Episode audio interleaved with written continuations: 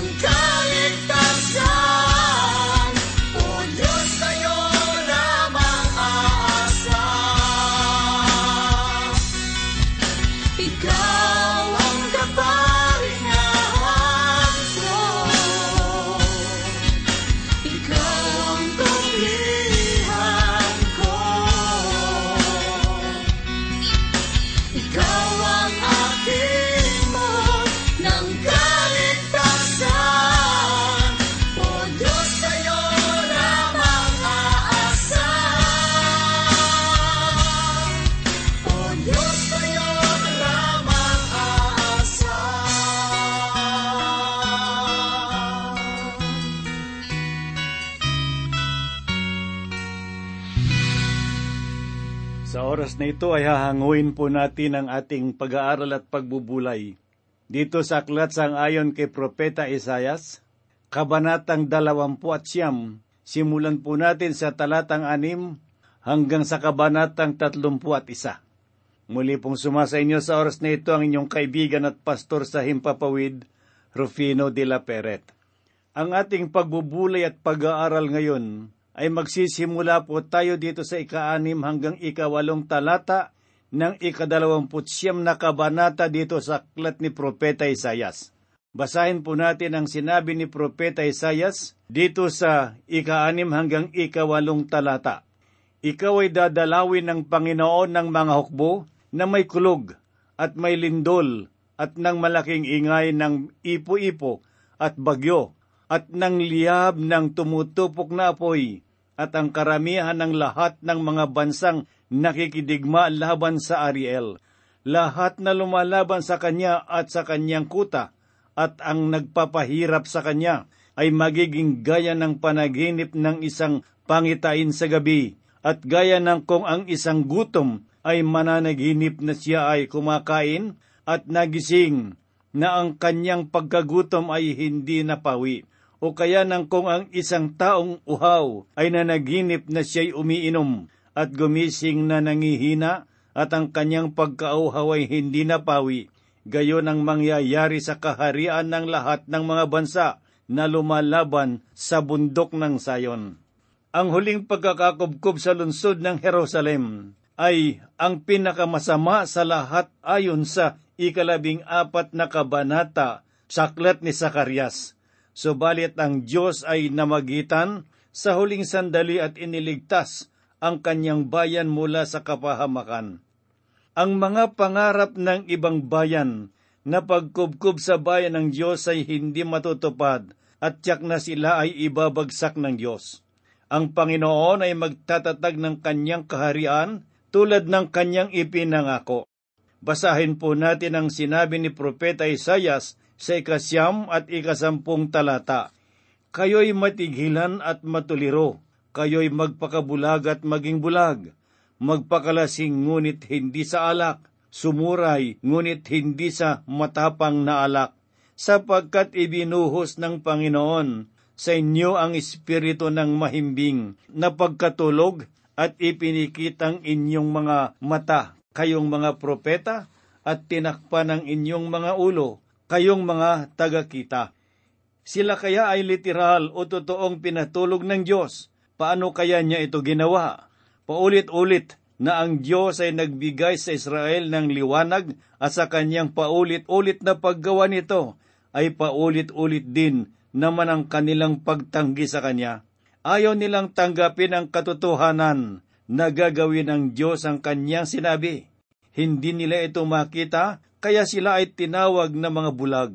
Ganoon ang pamamaraan ng Diyos sa pagpapatulog ng mga tao at ang kanyang pagpapahayag na sila ay bulag.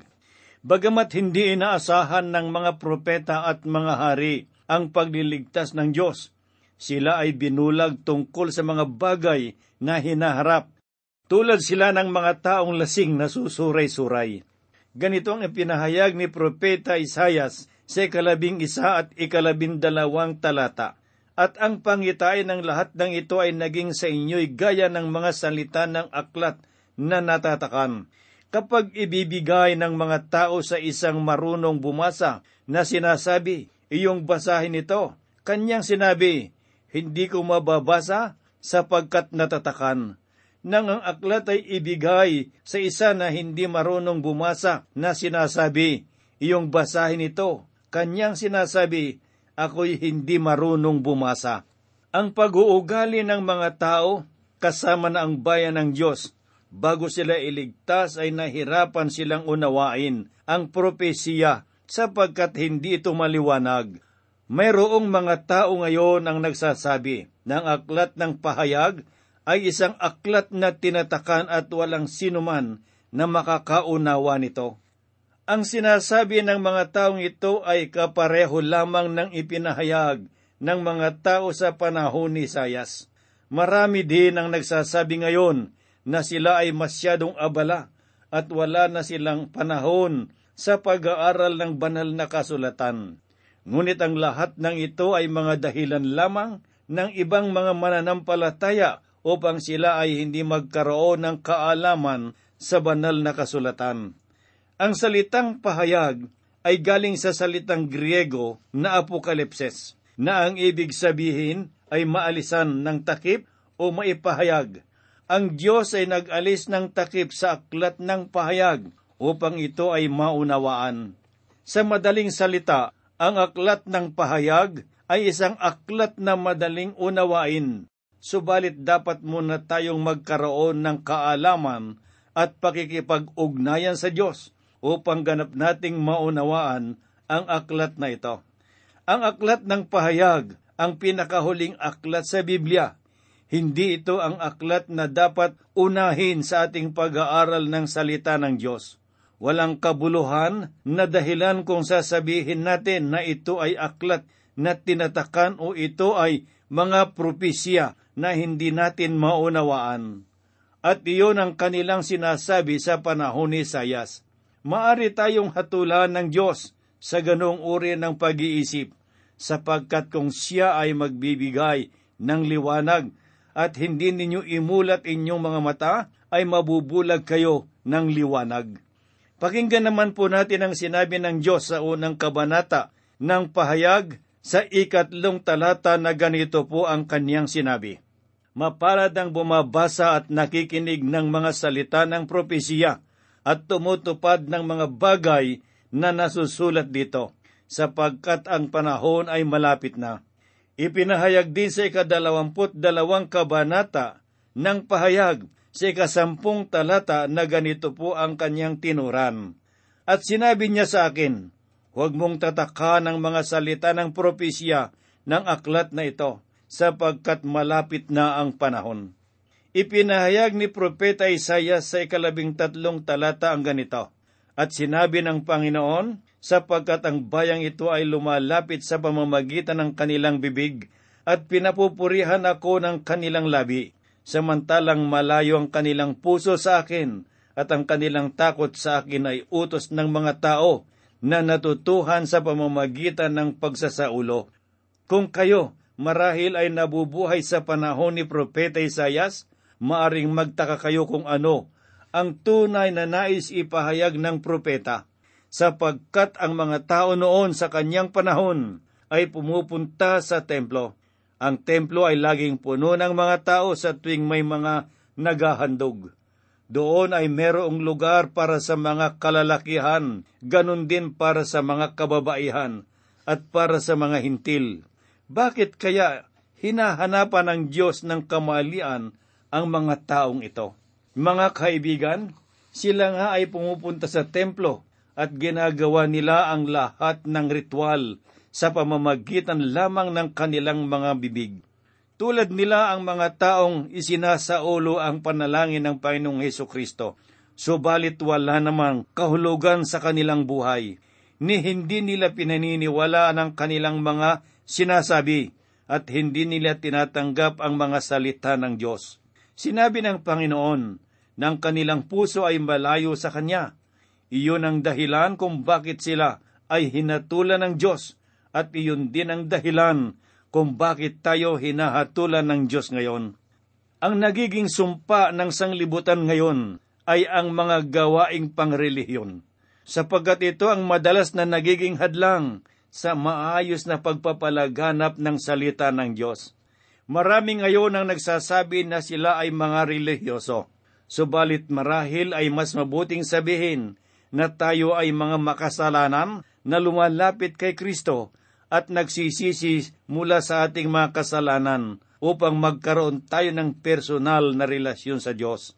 Hindi mahalaga ang relihiyon, kundi ang relasyon sa Panginoon.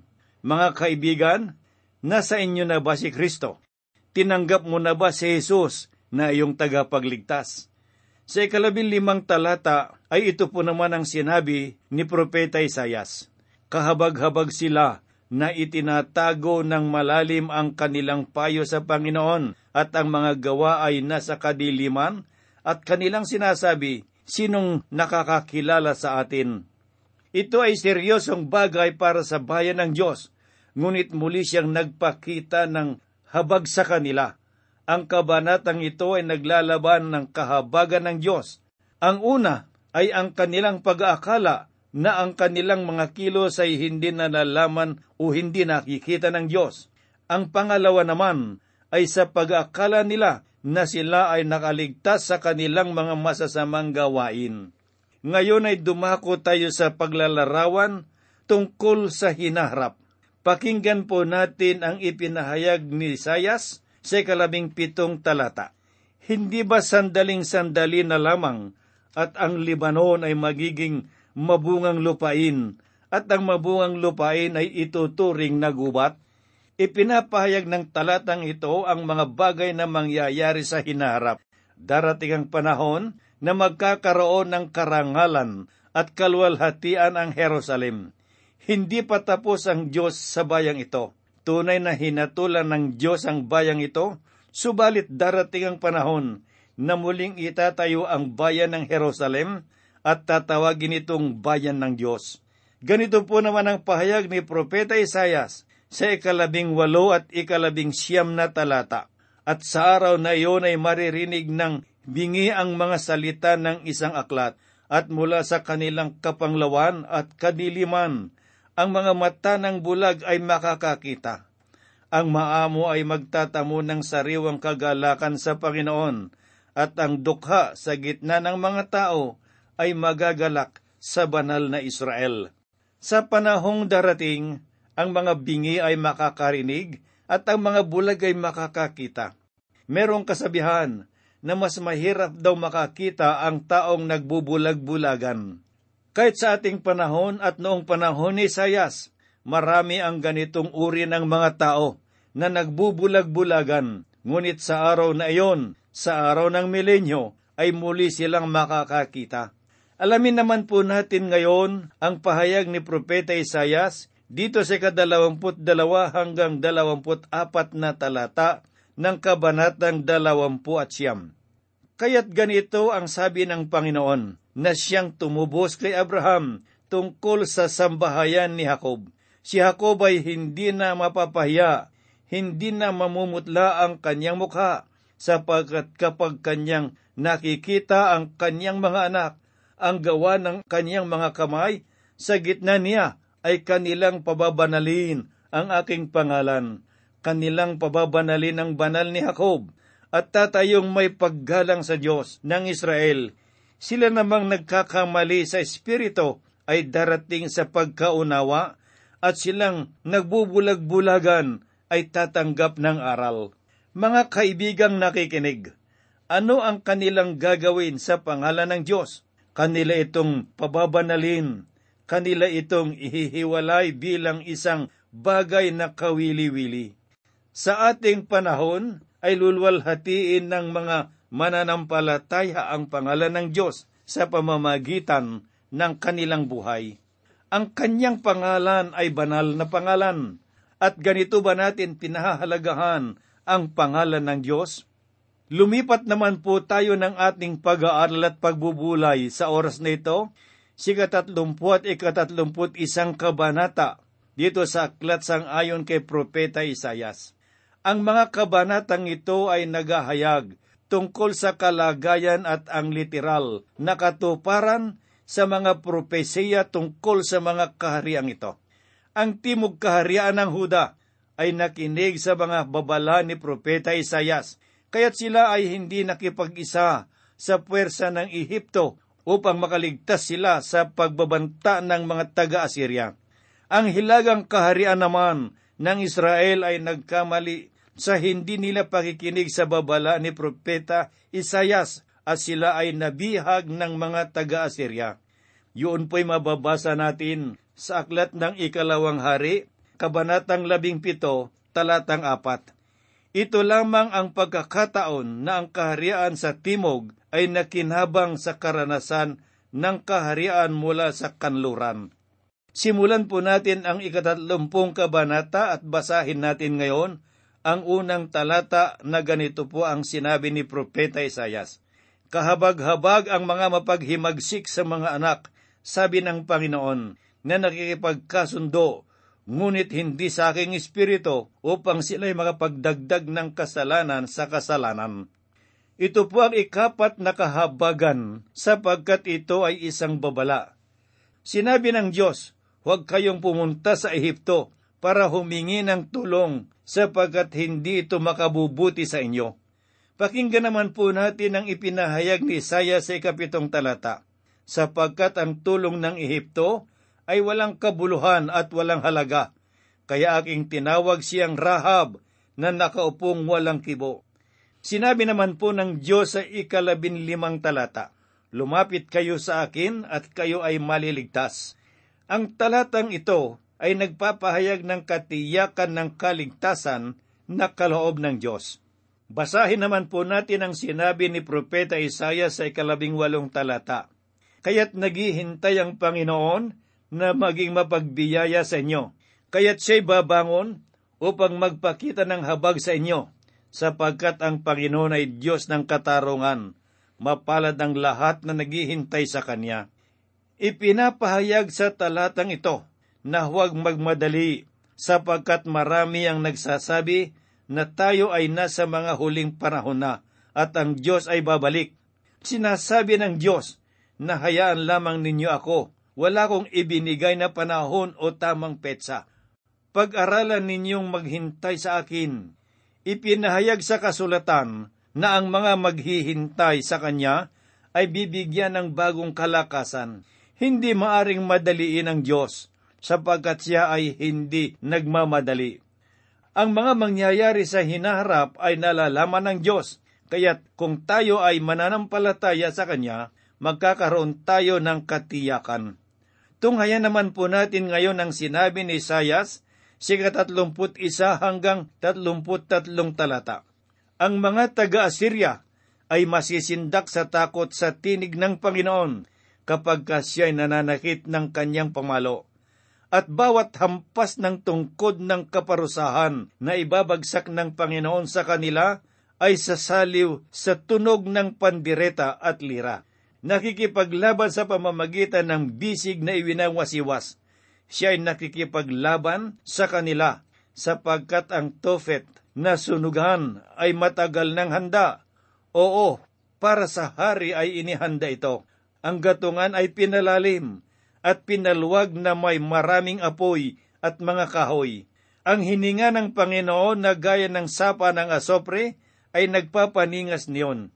Ang Assyria ang huling pupuksain ng Diyos sa parahon ng matinding kapighatian.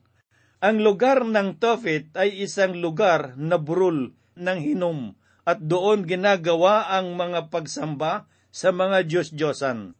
Dito nila inihahandog ang kanilang mga anak sa mga Diyos-Diyosan. Ang hari na binabanggit dito ay tumutukoy sa halimaw at sa bulaang propeta, at ang jablo na nanlilin lang sa kanila ay itatapon sa dagat-dagatang apoy. Pakinggan po natin ang ipinahayag ni Apostol Juan sa ikadalawampung kabanata ng Aklat ng Pahayag, talatang sampo. At ang diablo na dumaya sa kanya ay inihagi sa lawa ng apoy at asopre na kinaroroonan din naman ng halimaw at ang bulaang propeta at sila'y pahihirapan araw at gabi magpakailanman. Ang huling kabanata na ating pag-aaralan ay ang ikatatlumput isang kabanata. Makikita po natin dito ang pagbibigay ng babala ni Propeta Isayas sa bayan ng Diyos na huwag silang humingi ng tulong sa bayan ng Ehipto bagkos ay magtiwala sila sa Diyos na ipagtatanggol sila laban sa mga kaaway. Ganito ang ipinahayag ni Propeta Isaya sa unang talata.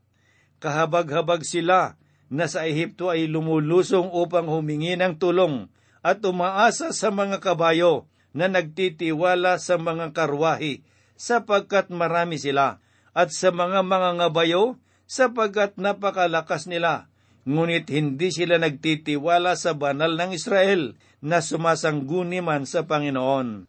Mga kaibigang nakikinig, ang ikalimang kahabagan ng Diyos ay ipinahayag sa mga taong humihingi ng tulong sa Ehipto. Ito ay pahayag laban sa inyo at sa akin, at tayo ay magiging kahabag-habag kung tatalikod tayo sa Diyos at aasa lamang sa mga tao upang humingi ng tulong. Sa aking personal na buhay ay dumarating ang mga problema na hindi ko alam kung ano ang aking gagawin at kung ano ang mga kasagutan. Kaya't kailangan kong lumapit at sumangguni sa Diyos at humingi sa Kanya ng tulong. Pakinggan po natin ang ipinahayag ng mga awit si kadalawampung kabanata ng Aklat ng Mga Awit, talatang pito. Ipinagmamalaki ng ilan ang mga karwahi, at ang iba ay mga kabayo, ngunit ipinagmamalaki namin ang pangalan ng Panginoon naming Diyos. Sa ikalimang talata ay sinabi po ni Isaya, Gaya ng mga ibong nagsisilipad, gayon iingatan ng Panginoon ang mga hukbo ng Jerusalem. Iyon ay kanyang iingatan at ililigtas. Kanyang ililigtas at iingatan iyon. Ipinagtanggol, ipinagsanggalang, at iningatan ng Diyos ang Jerusalem noong panahon ni Sikyas. Tiniyak niya na ang bayan ng Jerusalem ay hindi makubkob ng mga taga-Assyria. Basahin po natin ang sinabi ni Propeta Isayas dito sa ikawalong talata ng Kabanatang 31. Kung magkagayoy mabubuwal ang mga taga-Assyria sa pamamagitan ng tabak, hindi sa tao, at ang tabak na hindi sa mga tao, ang lalamon sa kanya at kanyang tatakasan ng tabak, at ang kanyang mga binata ay ilalagay sa sapilitang paggawa. Binanggit sa bahagi ng talatang ito na hindi sa tao. Sinabi ng Diyos na hindi sa pamamagitan ng kalakasan kaya nila nagapi ang kaaway. Sinabi niya na ako ang haharap sa mga taga-Assyria. Ang tiwala ng mga tiga-Jerusalem ay nasa Panginoon. Ang talatang ito ay mainam na batayan sa panahon ng panglulupaypay. Basahin po natin ang sinabi ng Panginoon kay Josue sa unang kabanata, ikasyam na talata. Alalahanin mong lagi itong aking tagubilin. Magpakatatag ka at tibayan mo ang iyong loob. Huwag kang matatakot o mawawala ng pag-asa. Ako si Yahweh, ang iyong Diyos, ay sasa iyo saan ka man pupunta.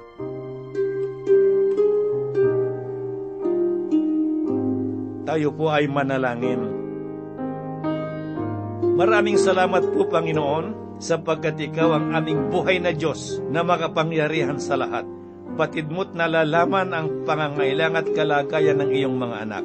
Salamat, Panginoong Diyos, sapagkat Ikaw ang aming pinagtitiwalaan. Batid naming di mo kami pababayaan. Panginoon, hindi mo pinabayaan ang bansang Israel, ang mga Israelita, nung sila ay nangailangan, nung sila ay kinubkob ng mga kaaway.